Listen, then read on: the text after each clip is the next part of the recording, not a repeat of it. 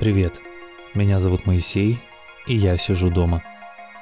А 12 июля был день фотографа. Немного позже, но поздравляю всех фотографов с профессиональным праздником.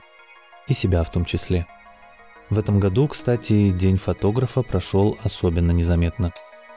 Зато в период изоляции фотографы проявили завидную изобретательность и творческую активность. И, по-моему, съемки через FaceTime и другие подобные штуки даже живее и интереснее обычных. Но это которые с нормальной камерой, светом и другими профессиональными необходимостями. А ситуация с распространением вируса пока что не хуже, чем было. Чем не повод для радости? И в этом месте я, как обычно, прошу. Ставим 5 звезд подкасту «Сиди дома» в приложении и пишем отзывы-комментарии.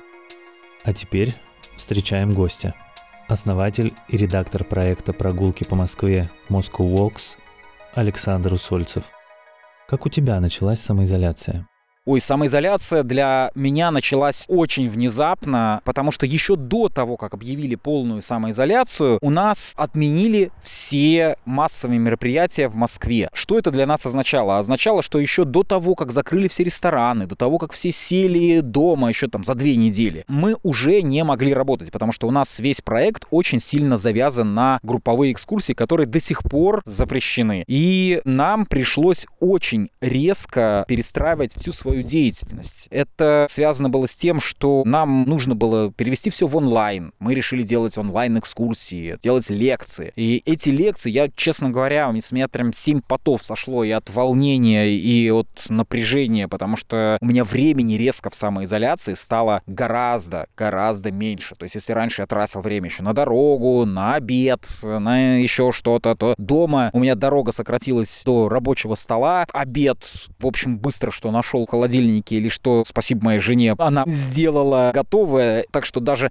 никаких перерывов, ничего, буквально несколько недель были, я не скажу, что каким-то адом, но это было любимое дело, которым пришлось заниматься просто круглосуточно, вот в самом прямом смысле этого слова, с редкими перерывами на сон. И это, надо сказать, дало свои плоды, потому что мы за самоизоляцию провели больше ста лекций. Больше ста лекций, ни одна из которых, ну, строго говоря, из 100 лекций ни одна не повторялась, а потому что несколько лекций мы должны повторили, потому что перерабатывали их, там технические какие-то были косяки и прочее. Но я даже сейчас вот стою и думаю, как это вообще у нас так получилось, и сам с трудом в это верю. Но, что называется, терпение и труд, все перетрут.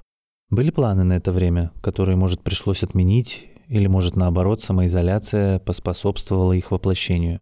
Ой, планов было целая громадина. У нас были запланированы съемки и в Сити со смотровой площадки, что мы на самом деле вот сейчас реализовали буквально на прошлой неделе. У нас был большой план, большой экспедиции по старой дороге из Петербурга в Москву, по старым деревням, по местам, где останавливались Пушкин, императоры. Все это снять красиво из дрона. И, в общем, такая очень трудозатратная, время затратная и деньгозатратная экспедиция, которую мы, надеюсь, реализуем сейчас в августе, потому что мы вот уже предварительно договорились между собой. Ну а этот режим очень подтолкнул изучить и немножко осмыслить проект, подумать, как его развивать. Сейчас у нас проект, наоборот, даже вырос за эту самоизоляцию, что, в общем, характерно для многих онлайн-проектов.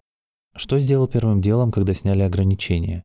Первым делом, когда сняли ограничения, мы отправились путешествовать. С одной стороны, просто засиделись с семьей, с другой стороны, сейчас объективно, с одной стороны, в странной ситуации до сих пор находимся. Вроде самоизоляцию отменили, и уже люди начинают гулять, ходить по улице, но при этом массовые мероприятия запрещены до сих пор. Мы не можем водить экскурсии, развивать какие-то офлайн проекты делать лектории. И поэтому единственный для нас вариант, потому что стримы уже особенно не смотрят, люди явно уже вышли и так активно все равно не смотрят. Поэтому единственный единственный для нас вариант это куда-то поехать и рассказывать людям, куда можно поехать из Москвы сразу же после самоизоляции, потому что многие все равно еще хотят гулять, но не хотят попадать в толпы. И вот поэтому мы поехали, например, в неизведанное такое место для многих терра как Рыбинск. Казалось бы, что там интересного, а на самом деле очень много чего мы даже знаем по школьной программе. Там и бурлацкие истории, там и издалека долго течет река Волга, и много-много-много чего. Вот обо всем этом у нас будет ролик как раз ближе к августу. Потом у нас на август все-таки запланирован Питер-Москва, а сейчас я вот записываю этот подкаст на берегу прекрасного озера, солнце закатилось за горизонт, и я смотрю на такую красивую гладь воды, в которой отражаются высокие облака и алое небо. И, в общем-то, мы снимаем по Псковской области здесь, например, на родине Зиновия Герта в Себеже, про который он говорил, что это как рай на земле и град небесный, в котором он родился, сформировался наш великий актер. Ну и по Пскову, конечно же, снимем отдельно.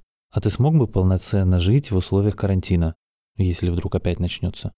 Если снова вдруг введут ограничения, то, конечно же, я надеюсь, э, смог бы снова перестроиться вот так, потому что у нас уже вся система отлажена, даже оборудование уже докуплено было не хватающее. Опять с виртуальными лекториями, плюс есть еще целый ряд других задумок по школе экскурсоводов и по прочему. Так что вот уже, к сожалению или к счастью, нам дали такой большой пинок под зад, который заставил вертеться и выкручиваться так, как мы, я не знаю, когда последний раз за последние N лет выкручивались и вертелись. И если самоизоляция не будет какой-то прям уж совсем запрещенной и не перекроет интернет, то, в принципе, нам уже более-менее понятно, что делать. И твои пожелания для слушателей. Ну и вот самое главное, чего я желаю слушателям этого подкаста, кстати, спасибо, что дослушали до конца, это не унывать ни в какой ситуации. Ну, потому что всегда, всегда есть какая-то обратная сторона медали. Всегда есть возможность сесть даже дома, заняться какими-то домашними делами, семье посвятить время. Да, может быть тяжело, но переживали и не такие сложные времена. Будьте открыты всему новому и развивайте свой мозг. Вот всегда. Как не банально это звучит, но но что-то изучайте, учитесь от жизни, просто от всего. Не будьте снобами, а даже от маленькой девочки, от ребенка можно всегда чему-то новому научиться. Уж от взрослых людей-то, от любого человека можно научиться чему-то новому. И берегите себя, берегите близких, следите за своим здоровьем, конечно же, что особенно актуально в наше время. И еще раз, не унывайте, потому что уныние — это тяжкий грех, и плохо ему предаваться, когда есть гораздо более интересные грехи, если уж на то пошло. Спасибо вам и будьте здоровы! Благодарю, Александр. Да, насыщенный период выдался. Период роста получается. Даже уже и представлять не хочется, что было бы, если не пандемия. Похоже, было бы неимоверно скучно. Ведь реально, многие сделали то, чего не сделали бы. Поняли то, чего не поняли бы. В общем, вы поняли. Это я к тому, а хотим ли мы вообще возврата к прежней жизни? И нужен ли он этот возврат? Думаю, пара месяцев, и большинство однозначно ответит «нет». Ждите 17 эпизод в пятницу. С вами был Моисей.